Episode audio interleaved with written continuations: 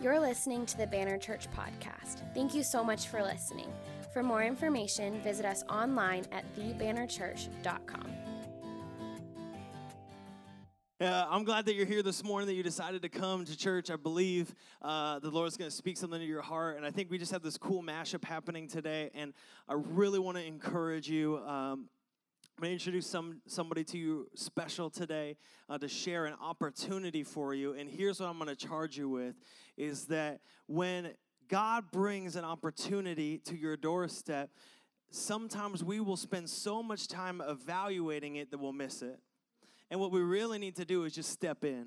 What we really need to do is just say, you know what, I can do that. I can make that happen. I can bring that opportunity. And can I tell you, church, every time as a church that we've stepped in, God has just blown the doors off. Right, we took 100 shoes to Tonalea. We sponsored over 70 kids. Like, what, what God does when you just say, you know what, yes, I'm going in, it is awesome. And so, what I want to encourage you with today is just to not hesitate when it comes to what God's calling you. So, as He shares this morning, if you feel something burn inside of you, don't all of a sudden be like, yeah, but how is that going to fit in my schedule? You know what? Let God be your schedule and just invite Him to move and do something in your life. So, would you do me uh, a favor this morning and welcome Giovanni from the Dream Center to share this morning? Amen. Thank you so much, Pastor Josh. Uh, appreciate to be here this morning in Banner Church. Uh, my name is Giovanni. I'm from the East Valley Dream Center. Uh, we're associated with the Phoenix Dream Center uh, we kind of recognize that the East Valley uh, needs a dream center there. And what we've been doing for the past five months is my brother uh, and a friend of ours, uh, we sat down in our living room um, and we just wanted to do something for Jesus Christ. So we came, we come from Chicago. I was born and raised there. Go Bears. Um, from Chicago.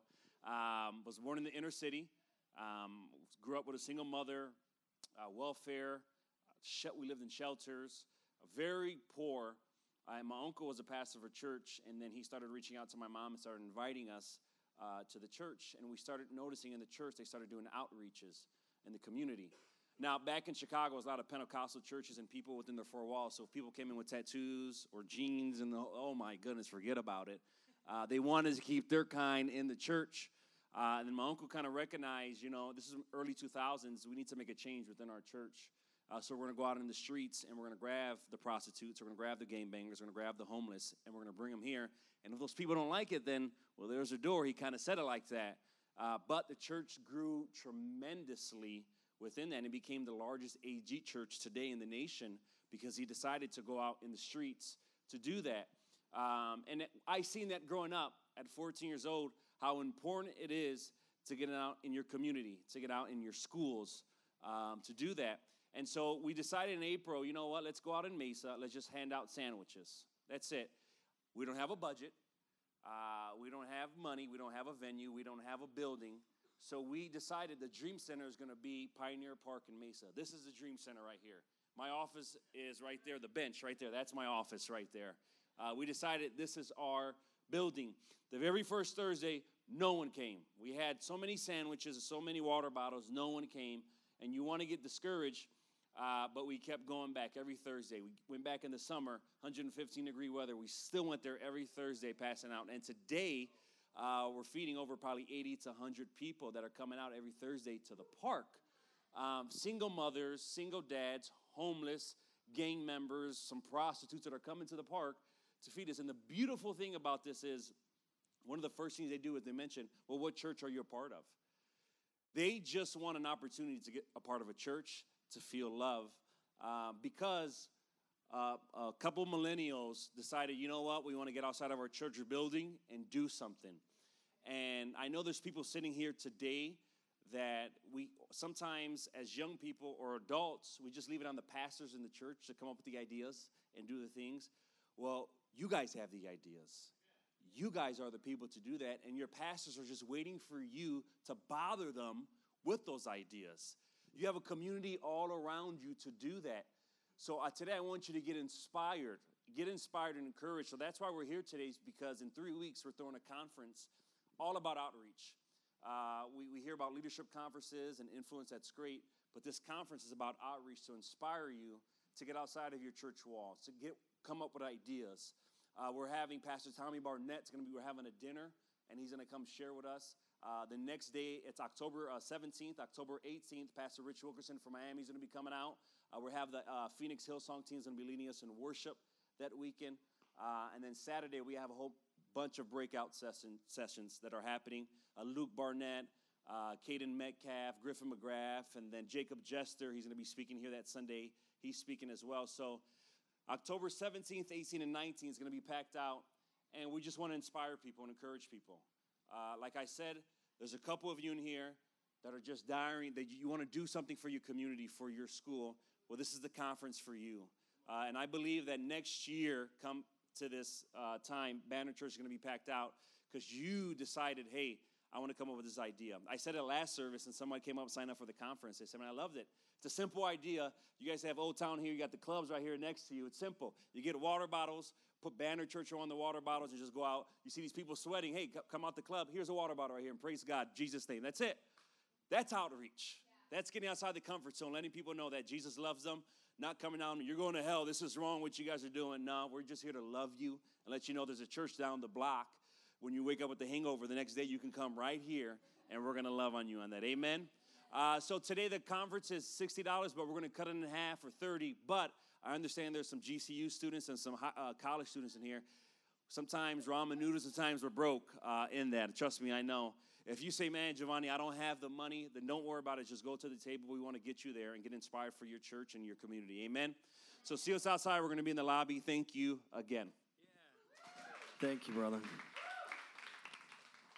I think that's such an awesome opportunity. Someone asked me between the first and second service, what has been your biggest challenge coming to, to Scottsdale? And I, my biggest challenge, I think, is what we put on the wall to love this town. Because it's Scottsdale, everybody's from somewhere else. So sometimes we have this feeling like we don't care if this town lives or dies, because we'll just move somewhere else. People act like that. But can I tell you, we love this town. And so people come to me and say, like, oh, you know, Pastor, you got to do this, you got to do this. I'm like, man, God has given you a heart. You go do that. Like, you go for it. God has given you a dream and a vision, then do it. We want to support you. We're about that. The reason we're at Tonalea doing a huge outreach for the kids this Christmas is because people got fired up, and that's the dream and the vision. It's because of these things that we want to support and we want to encourage you. Sometimes we think it's either or. Either I have to reach my community or I'm a part of the church. Listen, if you're here, you are the church. And so there's just an opportunity. So I just want to encourage you. I know, you know, there's there's a million reasons to say, I got this, I got this, I can't do this, I can't afford this, I don't know all this. Can I just tell you, go? Go to this. Check it out. Be a part of Waves. See what's happening. Get inspired. Like he's not getting rich off this. This is literally, this is literally uh, an opportunity for us as a church to get fired up. So I just want to encourage you, man. Any way that you can get there, be there, be a part. We're gonna be there. It's gonna be awesome. I'm excited to see. So just come hang out with me and let's go. And uh, you were like, I don't know anybody. Well, you know me. Come with me and let's go. Good. I'm gonna go sign up after service. Are anyone else gonna sign up? Awesome. Let's do it. That was a good woo. Hey, I'm excited that you're here today. Uh, in fact, let's do this. Before we move on, I just want to pray for Giovanni. I want to pray for the Waves conference right now. Would you just come up, brother, real fast? I know you're in the back, so I spied you. Some really sharp dressed, good looking people in the lobby today. Sorry, ladies, he's taken. Let's pray, Lord God. I just thank you so much for this man of God. I thank you for how you have just placed this burning fire in his heart and how you've given him this opportunity. And God, I pray as that as they take this step, God, I pray you would just open the doors. God, I pray that we would just see dreams, Joseph size, big dreams just well up. God, that you would give people of all shapes and sizes and backgrounds influence in their community through the Holy Spirit. And I pray that you would bless this man and his family. God, I pray that you would watch over over and protect them. I pray that you would give them an even greater outpouring because of their obedience. And these things are scary, but as we trust you and take a step, I pray that you would give him a legacy that is only defined by the Holy Spirit and that his family and everyone could look back on that like never before. And so we just speak life over them, protection in Jesus' name. Amen. Yeah, Awesome. Well, hey, uh, you guys joined us uh, at the end of our series, God Never Said That. Uh, my wife spoke last week. How many of you were just blessed by Katie? Woo. She spoke on God never said that he'll, man, this one was confusing. She spoke how wrong the phrase was that God will never give you more than you can handle. There's too many negatives in it. Yeah. So she spoke on that. It was fantastic. If you haven't uh, looked um, on the website, go check it out. If you're not sure about a, a church with women in ministry, it's probably going to be a tough church for you. Um, but we'll walk you through it because we love all people. And uh, Katie got a great word. And so we're just so thankful for that. Uh, but this morning, I want to share something special with you. And we're talking about these phrases. And it's been really interesting uh, talking about these different phrases in the Bible uh, or uh, not in the Bible. Sorry, God never said that. Uh, it's been a long day. It's been a weird day, if I'm gonna be totally honest. Um, but but as we've been talking about, is there's a separation, and if you were here, you know there's a separation between the things we say and what we intend them to mean and what they actually mean. Right? There's a gap sometimes between the things we actually say, the words we say, and how they're received and how they're taken. Let me give you an example. Take the phrase calm down. Is there ever a phrase in the English language that does the complete opposite of its intent than calm down? Right? Like what you intend it to and what it actually does are completely opposite things. In fact, turn to someone next to you and just look them in the face and just really, with all your gusto, just say, calm down. All right, second service, you're a little sleepy. Turn, you got to get your attitude up. Get your attitude up. Get your attitude up. Come on, get your attitude up. And look at someone next to you and go, calm down. Calm yourself. Yeah, calm yourself. Right? Chill. like, even though we were all chill and you were all very respectful and quiet, like in that moment you just feel like enraged even though the person like you've never met this person and you're like why are you saying this to me right there's just something about this phrase that does like the complete opposite of its intent right? There's something about telling someone to calm down. It's like what you really mean when you're telling someone to calm down is like, you are way too much for me. You need to back it off, right? Give me some space? But what's funny about that phrase is what you're intending it to do is to calm the person down, does the opposite. Uh, listen, young men, let me tell you something. Uh, I've been married 10 years. Uh, in August, I was married 10 years, been with my wife. We dated for five, so 15 years we've been together. And what I have learned in those 15 years is if you have not had a good fight for a couple weeks, just randomly tell her to calm down, and that will just fire it right up. you will you will be walking through your house and hear muttering like she's in the garage like building something and you just hear they're like tell me to calm down calm calm you down calm me down in the car calm down I'll calm your face. Like right like you just hear this like muttering for weeks on end. You're like what happened? What did what did we do? It's because you told her to calm down. So young men let me tell you no matter how wild it gets do not tell her to calm down because you are about to go up 10 decibels for calm down. Um, I, I think there's just something about these phrases, and that's really the nature of our life. And I think more and more that we have more platforms in life, like more than any other generation, we have more platform to share our opinions and our words. And so oftentimes we defend the things we say based off of our intent. But it's not just enough. The, the words we say have power and they speak life or death, right? Life or death in the power of the tongue.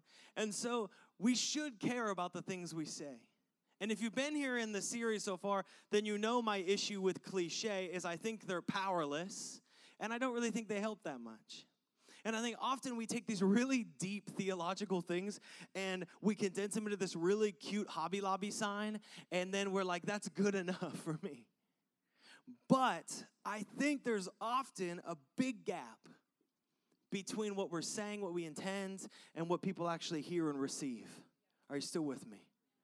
And so today I want to talk about the phrase because I think this phrase, more than other, has this kind of like root of truth in it, but it's not truth, and it gets really muddy really fast. And it's this God helps those who help themselves. See, instantly some of you will be like, that's totally wrong. And instantly some of you will be like, wait, I say that all the time. Whatever, whatever you are on that spectrum, I'm not here to condemn you. But there's this phrase that we have in our culture God helps those who help themselves. And I'm here to tell you that that, that, that is not what God said.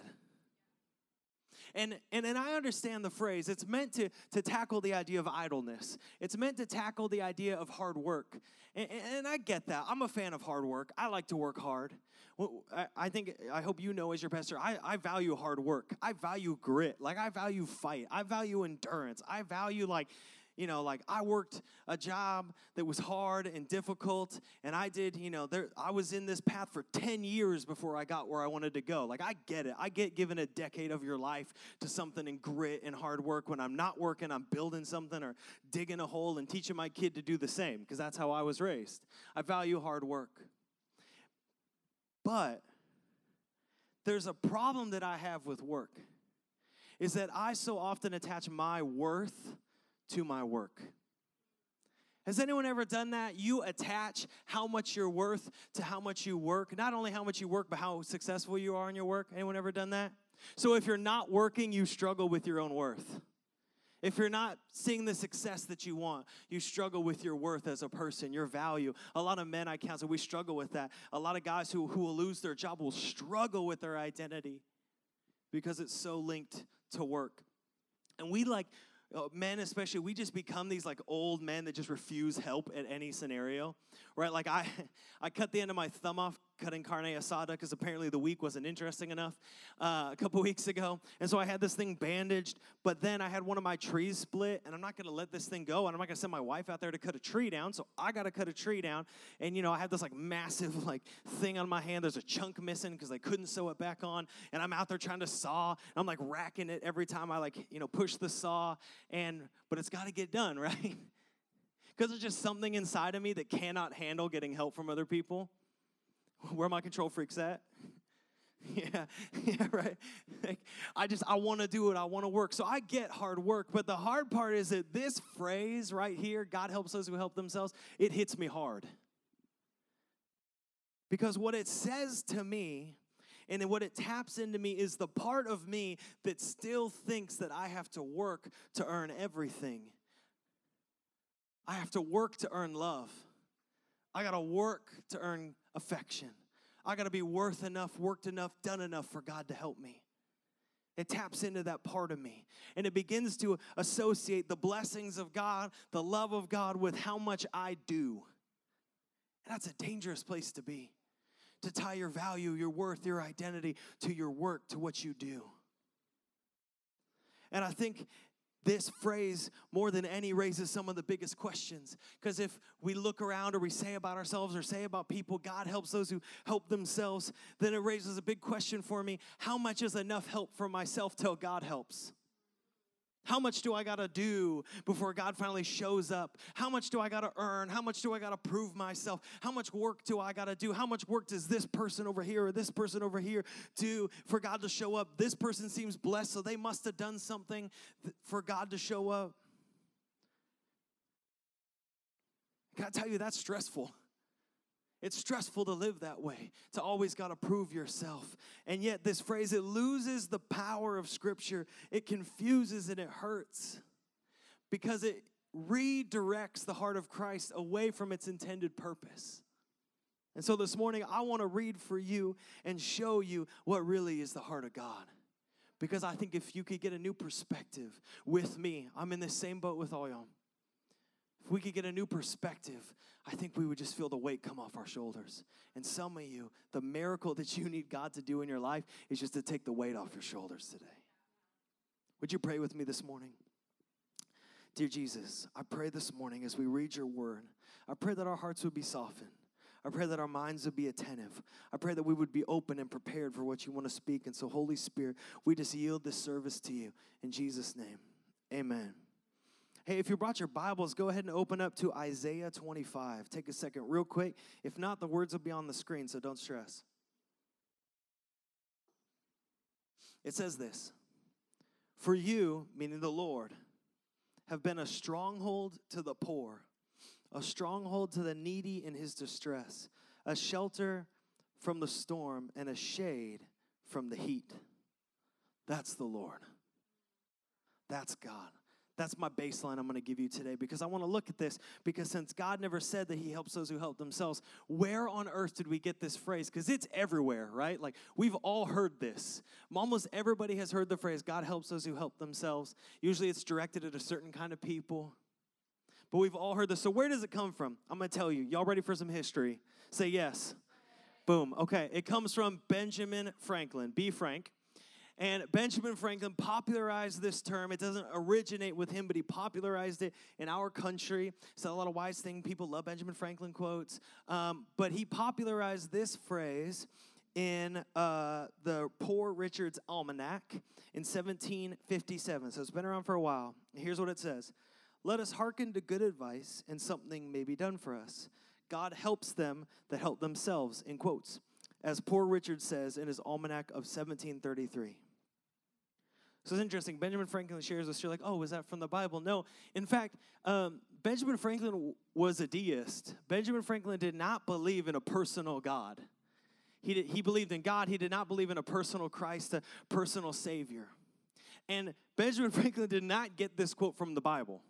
This is so important. Is he actually got it from Aesop's fables through Greek mythology. So, the original phrase of this, and I want to give you some context because I think it's important. The original phrase of this comes from Aesop's Fables. I'm going to read it. It says this A wagoneer, which I'm assuming is someone who drives a wagon, was once driving, nailed it, a heavy load along a very muddy way. At last, he came to a part of the road where the wheels sank halfway into the mire, and the more the horse pulled, the deeper sank the wheels. So the wagoner threw down his whip and knelt down and prayed to Hercules the strong, O Hercules, help me in this hour of distress, quoth he. But Hercules appeared to him and said, Tut, man, don't sprawl there. Get up and put your shoulders to the wheel. The gods help them that help themselves. So when we say this, Christians, here's what you're actually saying Hercules the strong helps those who work. This is the phrase, right? This is when you say God helps those, you're not meaning God the Father. That's Hercules. And though it's a very interesting Disney movie, it's going to give you literally no strength to live your life uh, at all whatsoever. Hercules is not real and it will not help you. In fact, it seems so counter to the Bible because the Bible is founded on God finding and helping people who are on their knees and he doesn't find them on their knees and it's like, hey man, get your shoulder to the wagon wheel. He says, I'm going to meet you and encounter you where you are. It's so counter. This is a pagan idea that has slid through the door of founding fatherism into the Protestant ethic of modern capitalism and forced its way into Christianity so that it affects how we deal with people who we consider less fortunate. But it's not in the Bible. God never said that. And in fact, it's pagan. God never said, get to work, and if you do enough, I'll help you. If you lift enough, if you bear enough, if you deal with enough, then I'll help you. Then you've proven yourself to me. Then you're a daughter of God. Then you're a son of God. If you do enough, then you're in. Tut tut, or whatever Hercules said. That's not God. That's not our God. Here's what God did say. If you have your Bibles, flip down to Luke 5. 31 through 32 says this Jesus answered them, the religious people. He answered them, he answered the religious people. He said, Those who are well have no need of a, of a physician, but those who are sick. I have not come to call the righteous, but sinners to repentance. So let me give you the phrase this isn't this is this is scripture right here. This is truth, gospel truth. God helps the helpless. Pagan phrases God helps those who help themselves. Biblical, God helps the helpless. See, Jesus' ministry is founded on this. This is why I love that Giovanni's here today. Like, God helps those who are helpless. You know who the helpless are? It's all of us all have sinned and fall short of the glory of God. Right? They, none of us can earn salvation. None of us can pay our own sin. I, I can't pay my own debt. I am helpless. And in my helplessness, God saved me. He didn't say, well, you know what? If you do three Bible studies, then I'll give you salvation. If you give this much money, then I'll give you salvation. He didn't say, if you go to church this many times, I'm going to talk about obedience in a second, so don't think you're off the hook, but then you'll get salvation. but he said, I help the helpless. Romans 5 says this For while we were still weak or helpless, at the right time Christ died for the ungodly. For one will scarcely die for a righteous person, though perhaps for a good person one would dare to even die. But God shows his love for us in that while we were still sinners, Christ died for us. Think about that. Christ came for the hurting, the broken, the, the, the unwanted, the undesirable. You and I, he came for me when no one wanted me. No one wanted my soul but the devil. And Christ came for me. Ephesians 2 8 says, For by grace you have been saved through faith. And this is not your own doing, it is the gift of God, not a result of works, so that no one may boast. Think about that. God is saying, listen, not only do I help the helpless, but you don't have to do anything to deserve it, to earn it. You're like, I'm so unworthy. Great. It doesn't matter. He doesn't add those qualifications. He just says, Listen, I came to give you salvation and new life. We say at Banner Church, we believe that every person can experience the freedom and the power of a new life in Jesus Christ. And you don't have to earn it, you're just given it. Amen. And so I think there's danger in the phrase God helps them who help themselves because it makes us assume that we have to earn our salvation. Some of you have received salvation. You agree, yes, I need you, Jesus, as Lord of my life, but you somehow think that there's something you have to prove lest He leave you. But you don't have anything to prove. It's not work, then salvation. It's Christ and then nothing else. It's just Christ. You can't help yourself to earn it, He's already given it to you. People will, will talk when we're talking about this phrase or, or help from the Lord or helping others. People will talk about uh, the phrase, if a man does not work, he does not eat. Has anyone ever heard that phrase before? That phrase comes from Second Thessalonians 3:10. I want to read it from you. It says, "For even when we were with you, we would give you this command: if, if anyone is not willing to work, let him not eat. For we hear that some among you walk in idleness, not busy at work, but busy bodies. Someone say busy bodies. Ooh, someone say busy bodies. I like that word. And encourage in the Lord Jesus to do their work quietly to earn their own living. So, this verse is sometimes to support it, but when I look at these two phrases, they seem so dramatically different in my life that I don't understand why we tie these in in our kind of modern understanding of work ethic. Is that this verse was actually meant to take burdens off. It's not meant to say, oh, if you don't work, you don't eat. And that means that if if you didn't do this certain job or work this amount, then you can't come to the table. It was actually to take burdens off because the, the church, the Thessalonians, they thought Christ was coming back. And they're like, well, if Christ is coming back, I probably shouldn't work this job or do this paper or do these other things because he's coming back. And so it's like, who cares? And then the next week, he, he hadn't come back yet. And they were like, well, I'm gonna probably hold off on going back to work because you know Jesus is coming back, right? Okay, when Christ said I'm coming back, they meant they thought like tomorrow. They didn't think like 2,000 years, you know, down the road. They thought like literally Tuesday. And so they quit work. And what happens when we quit work? We get idle, right? What happens when we get off the mission? We get idle. That happens all the time. I can tell when someone's going to meet with me and talk to me and ask questions that I know they know the answer to about the Lord, but they're so messed up in their head, it's because they got on mission. They got off where God was leading. And so this phrase isn't meant to put down the poor and needy or those in help. He's not saying, tell the widowed mother that if she doesn't work, she doesn't eat.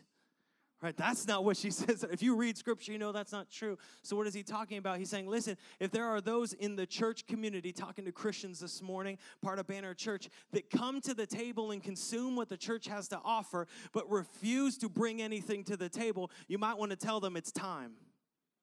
It's time to serve. It's time to give. It's time to reach your community. It's time to show up more than once a month. It's time. That's what it's about. And so, again, this phrase is not trying to say, the scripture is not trying to say, listen, if you would just get to work, then God would move in the church. If you would just get to work, then God would do something in your life. If you just get to work, then Christ would love you more. That's not what this phrase is about. He's saying God helps the helpless, but our response to that help, to that love, is obedience. Religion says if I obey, then I'm going to receive love, then I'm going to receive grace, and I'm going to receive help. Relationship says, in response to this great love that I've received, I will obey. I know we don't love that word, but it's key because obedience brings opportunity. In the kingdom of God, obedience brings great opportunity. John 14, 15, this is Jesus. He says, If you love me, you will keep my commandments. Last week, when, when uh, Katie shared that God, this idea of how wrong God will never give you more than you can handle is talked about the disciples and, and how they were just given more than they could ever handle, right? Some of you are like, yes, that was literally my Friday. It's just more than we could ever handle, more than we could imagine. But God did amazing things through them. Why? Because of their obedience. They pursued after him. But why did were they so obedient to God? It was because they knew his great love for them. They knew how much he cherished them, how much he valued them. None of them were, were beaten and martyred so they could hopefully get to heaven. It was a response to the kingdom that they had already received. Are you with me? Are you with me? It was a response. Again, we get it twisted when it comes to obedience is that we always try to prove ourselves and then receive. And yet God has said, listen, your obedience is just a response to what I've given you, what I've called you to, what I've invited you. That's just a relational response. It's because you love me. But it doesn't matter. You can do this, this, this, this, all these things. It's not going to make me love you more. That's just for you. That just makes life greater for you. And I think this is so important because so often we're trying to prove ourselves. Is what I'm doing right now enough for God to finally intervene in my life? Is what I'm doing enough? Am I got it together enough for God to use me or move me or call me or fulfill the dream that He's put in my life? Maybe if I get it together, then God will fulfill the dream He's put in my life because, you know, I must not have what it takes to do what He's called me for, as if you are a surprise to Him. But God has called you and yet we struggle. Am I good looking enough? Do I got the degree? Do I got the pedigree? Do I got the background? Do I have, you know, the future lined up? Do I got the schedule? Do I got the finances? And God says, listen, you don't have to save yourself. You don't have to call yourself, and you don't have to go yourself. I saved you, I called you, and I go with you. Stop trying to prove yourself to me. Oh, if I could just get this together, then God could put a dream for my community into my life. Then I could step out. Then I could go help the people at the club. But if they ask too many questions, they'll realize I'm a mess. Like, good, it's not about you, anyways. God has called you to great things. Here's what's so important as we talk about obedience, and write this down if you need to put it on your hand. But struggle does not mean disobedience. See, this is why this phrase is going to get my, as, as Paula would say, get my Greek up. Uh, is because it creates this false connection. Because if we say God helps those who help themselves, then what happens when you are working your tail off, but you're still fighting against the wind and not seeing the fruit? What happens in your relationship when you're showing up and showing up and showing up, but you haven't seen the fruit yet? What happens in your family when you're showing up, showing up, showing up, but haven't seen the fruit yet? What happens in your dream when you're rowing against the wind, but you haven't seen the fruit yet? See, if you believe God helps those who help themselves, and the answer is you must just not be doing enough or you must not be good enough. But since that's a lie, since that's from the enemy, it becomes in against to attack your identity as a son or daughter of God and say, listen, there must be more that you have to do in order for God to help. But hear me, sometimes struggle is a sign that you just made bad decisions. Those are called consequences. But I've lived those in my life. But struggle is not a sign of disobedience open your Bible, go to Genesis, read the whole thing, and then just find a person who didn't face struggle, right? Abraham following God faced struggle. Isaac following God faced struggle. David following God faced struggle. Joshua following God faced struggles. How about Jesus Christ faced struggles? If Jesus' struggles didn't mean disobedience, then why would yours? And yet we've attached this idea. In Mark 4 for the disciples, I don't have time to read it to you, so you're going to have to write it down because I got to go through all this. But Mark 4 and Mark 6, write it down, go read it later. Jesus in Mark 4 gets into the boat with the disciples. They're following him, they're with him, they cross a lake, encounter a storm. Did you know you can be with Jesus and still encounter storms? Turns out he promises it. John 16 33. Mark 6, he then commands them to cross the lake. You know what they encounter? Three guesses. Storm. You nailed it the first time.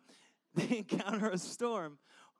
Like, wait, but they were listening to Jesus. And if you're listening to Jesus, then shouldn't you just get blessed with everything you could ever want all the time and never encounter struggle? And we all said amen.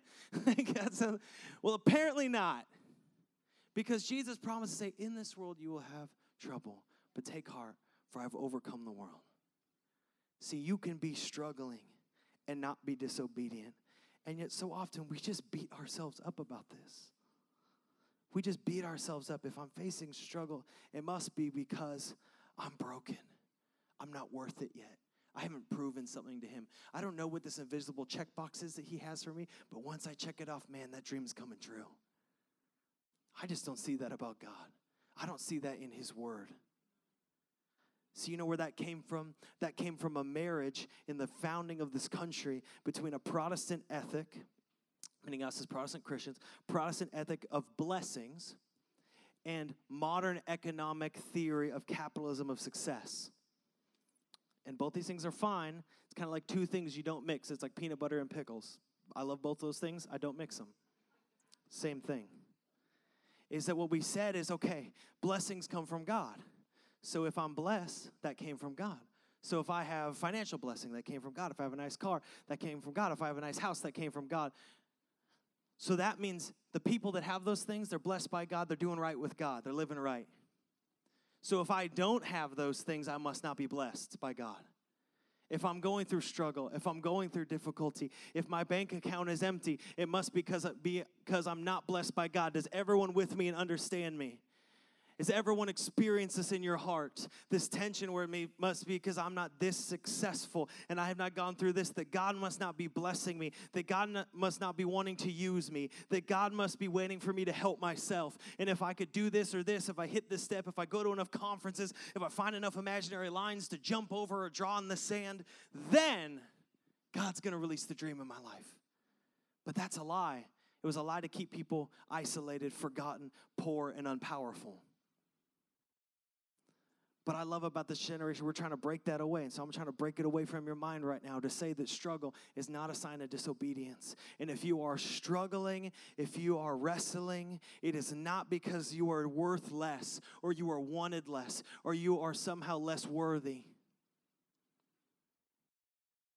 Because God values you and loves you. And see, what happens is when we begin to believe this phrase, we put myself on a ladder, um, Immanuel Kant would call it like a moral ladder. And so everyone beneath me is lazy, and everyone above me is lucky.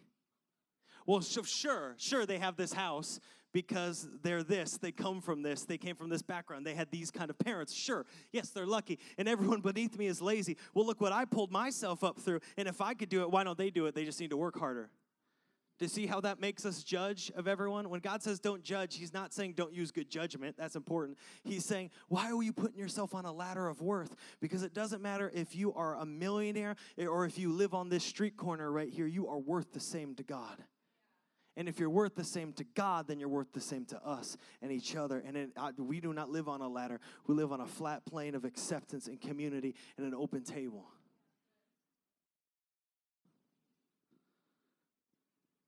And so I want to say if you live in that space of judging and evaluating and working and proving and wrestling with am I good enough, I want to tell you of uh, just, just a thought, and I want to ask you to do this this morning, and it's this take the weight off.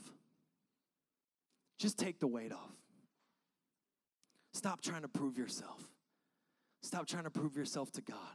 Stop trying to prove your identity. Stop trying to prove your worth. It doesn't matter what grades you get, you're not going to be worth more. It is helpful for your future to do well in school. GCU kids, I'm sorry. I'm not trying to misdirect you. Trust me, you want good grades. Um, yeah. but you're not going to be worth more. Doesn't mean you're blessed more. Doesn't mean you're worth more because you have a relationship or don't. Doesn't mean you're worth more because you're you consider successful in the world's eyes or not. Your worth is non-dependent. And yet we carry this weight of trying to prove ourselves to ourselves and everyone else. But I want to read you a scripture, Matthew 11, 28. It says, Come to me, all who labor and are heavy laden. Anyone heavy laden this morning? And I will give you rest. Anyone want rest this morning? Amen. Take my yoke upon you. See, we normally stop there, but I want us to keep going. Take my yoke upon you and learn from me, says Jesus talking. For I am gentle and lowly in heart, and you will find rest for your souls. Get this, verse 30. It's really interesting. For my yoke is easy and my burden is light. You're like, wait, I thought you just said take off the weight. Now I got to put on a burden? It doesn't make sense at all. When they would take two oxen and one of them knew how to plow, there was, there was at least two in the field and they would pull the plow. And if you've ever seen a field or a straight line, you understand how they would be important and together, right? You don't want to plow a field that's like this, you're going to run into some problems. And so they would take an oxen who did not know what to do, and they would put that oxen with an oxen that did know what to do, and they would put them together on one yoke. But the oxen who doesn't know what they're doing would pull against the yoke because it's a yoke, and they're an ox and so they would pull against. But the oxen who knew what would carry the weight, and the oxen would learn and learn from the oxen who knew what way to go and where to plow and where to plant and, and had followed the command of the person guiding the field. And so this is the imagery that's being presented is listen, you're trying to carry the whole burden on yourself and you're just plowing in circles and just you're just one oxen just circling around. He's saying, listen, take mine upon you. Take off this other thing that's just going around and around. Prove myself, prove my worth, prove my value. He says, Hook yourself to me, and I'm going to teach you how to plow the field of your future. Hook yourself to me, and you'll get rest. You get alignment in your soul, not sleep. Well, maybe some of you need it. You'll get alignment in your soul. You'll be projected in the future. You'll go the right way. Receive it from me. See, the problem is we're that solo oxen. We like to start with our own strength, plow half of a field, make a mess, and then go get him. and then we're like, oh, Lord, why is it like this? Like, well, because you don't listen. and that's me. I'm a work person. And I often have to tell myself, stop working for the Lord and start working with the Lord. Because all the time I'm trying to work for Jesus. Jesus does not need me to work for him, but he sure loves it when I work with him. He sure loves it when we work together right? That's why we're able to donate like 100 shoes to Tonalea's because we worked with the Lord and what He was doing. We came along with what the Holy Spirit was doing, right? Not because we're trying to prove something to God. And yet, all the time, we carry this weight because we try to go our strength, and then when we're at the end of ourselves, Jesus. Let me give you a new formula for your life right now. Are you ready? Jesus, then everything else. That's it. It used to be, I got to do this, I got to do this. When I'm at the end of myself, I fall on my knees and I cry out to God. And then God comes down and He says, Tut, man, put your, wheel, your shoulder to the wagon wheel. And it's just so broken because then I feel bad. Then I feel like I'm never to earn it. I'm never to make it. I'm just in this cycle. But God says, He says, listen, start with me. Put your strength in me. Get your rest from me. Get your grace from me. And then use that strength to go tackle the great things that I've called you to. Go use that strength to project out into the dreams and the visions. You're going to face struggles, you're going to face trials. But let me tell you, if I'm with you, you will be strengthened. You will be secured in me. You will be whole in me. In Mark 4, Jesus is in the boat. He stands up, he calms the storm. Mark 6, Jesus gets in the boat. The storm is calm. What's the common denominator? Jesus in the boat. Right? Some of you this morning, you need to stop waiting till that boat is six feet underwater before you ask Jesus to get into it. Like he sees you rowing, great job, you did it. But he just wants to help you and love on you like a loving father. He wants to come alongside you and support you. And it is so freeing when you do not need to carry that weight of proving yourself. Someone told you you had to prove yourself to earn their love. God is here to release you and free you from that. You do not need to earn God's love or favor. He loves you, He cares for you. Maybe you're so messed up because you didn't have a father that loved you without earning it. And so you're like, I can't even get there. I want to release you today and, just pray that the Holy Spirit would begin to move in your heart and say, You don't need to prove it to this Father. You don't need to earn it for this father. Your father didn't show you the example that you needed, but God, through the Holy Spirit, wants to show you today that you don't got to earn it. You don't got to prove it. He just loves you, He just cherishes you. He wants to use you, work through you. It's so freeing when we're not judging ourselves and others, right? What like a freeing moment when you don't have to put yourself on a ladder and judge everybody else, walk into a room and evaluate everyone. You got to like be more victimized or less victimized than anybody else or more this or more that. You can just be you and who God created you to be. Luke 6 says this. Are you still with me? Say amen. Amen. Luke 6:37 says this, "Judge not, and you will not be judged. Condemn not, and you will not be condemned. Forgive, and you will be forgiven." Whew, just altar call right now. Give, and it will be given to you. A good measure, pressed down, shaken together, running over, will be put into your lap. For the measure you use, it will be measured back to you. What's that about? It's all about grace. Hear me, this is my last point, band. You can come up. Is that God gives grace according to his character, and he asks us to do the same. God gives you grace, not based off of you, not based off what you do, not based off your work, not based off how many small groups you lead, even though I love small groups, not based off, you know, how you give, even though cheerful giving is important and crucial to the church. It's not based on how you serve, even though I believe serving is important. It's not based on how often you attend, though I believe that if you are not part of the body, you're missing out something beautiful. It's not dependent on any of that, though I think it's all important. God gives you grace based off of Him, based off who He is. I'll say this again. This is your relationship with Jesus. It's Christ and nothing else. It's just Christ. But God gives us grace. Ephesians said, We have been saved by grace. It is a gift. God helps us because He's God. And then He turns it, says, Now it's your turn. Luke 6, he says, Give and it will be given. Give grace. Forgive. Do not judge. Give and it will be given to you a good measure overflowing. So he's saying, Take what little you have, give that out, and as you give, I'm gonna pour more. God is like a reckless waiter at a Denny's, just still filling it up, and it's all over the table, and it's just overflowing, just grace and grace and grace and grace. And some of you do not have grace for other people because when it comes around, you go like this. You can't give what you have not received. You cannot give grace if you cannot even receive it for yourself. Sometimes we write it off as being tough or being, I'm just honest or I'm kind of sarcastic. It's like, no, you're just not gracious. Why? Because we just can't receive it for ourselves sometimes. We can't just begin to believe that God loves us as us, that God accepts us, that God has plans and dreams for your life, that it doesn't matter what you did in your past, it doesn't matter what you've gone through. He's not judging you according to that. He just says, I love you, I cherish you, I value you, you're special to me, you're my son or my daughter. You don't have to earn any of this. Stop coming to me like you got to prove yourself. God, I did this for you. Now will you? And just receive the grace. When you meet a gracious person, they have a source of grace. That source is called Jesus Christ. And if you want to give grace, you got to just start by receiving it.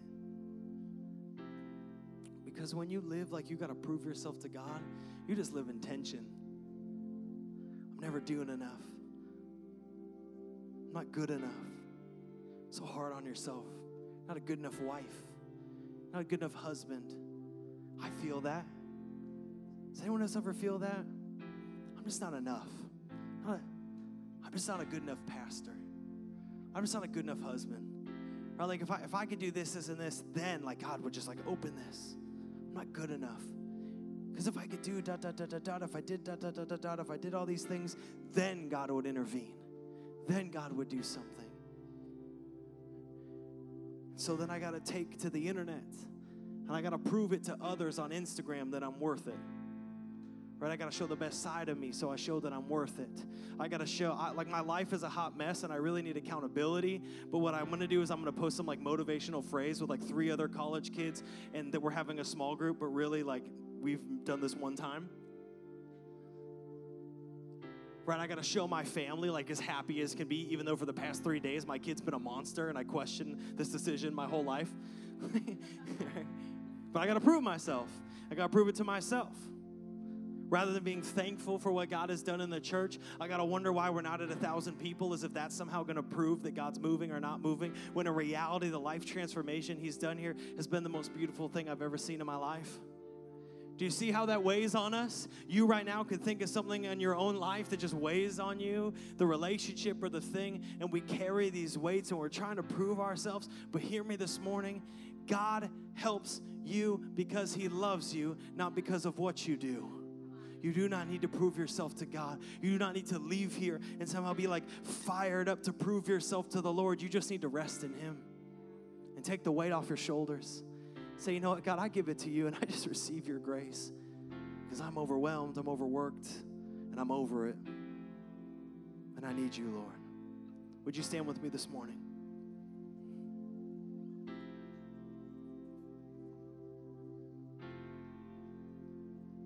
Would you close your eyes with me? I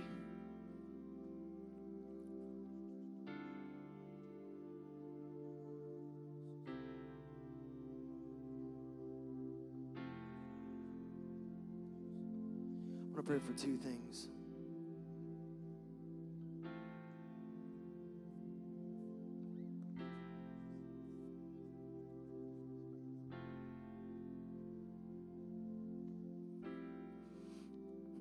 Two things this morning. One, if you've never encountered the freedom, the power of a new life in Christ, and you're here this morning going, you know what? Like, I've just been trying to prove myself to the air. I don't even know what I'm doing, but I need freedom. I need power in my life. I need the love of Jesus Christ. Can I tell you that's a free gift for you this morning? Every eye closed, every head bowed. You don't need to earn it, you don't need to prove it. If you are not secured in your eternity, you do not know where you're going to go at the end. I'm here to tell you right now that Jesus' arms are open for you. And I want to pray for you this morning. So if that's you and you're saying maybe for the first time or you need to recommit yourself, I'm just going to invite you in just a second to lift your hand up. If that's you and you're saying, you know what, today I'm giving my life to Christ or I'm giving my life back to Christ and I'm choosing to follow Him today. If that's you, would you just lift your hand real quick? Every eye closed, every head bowed.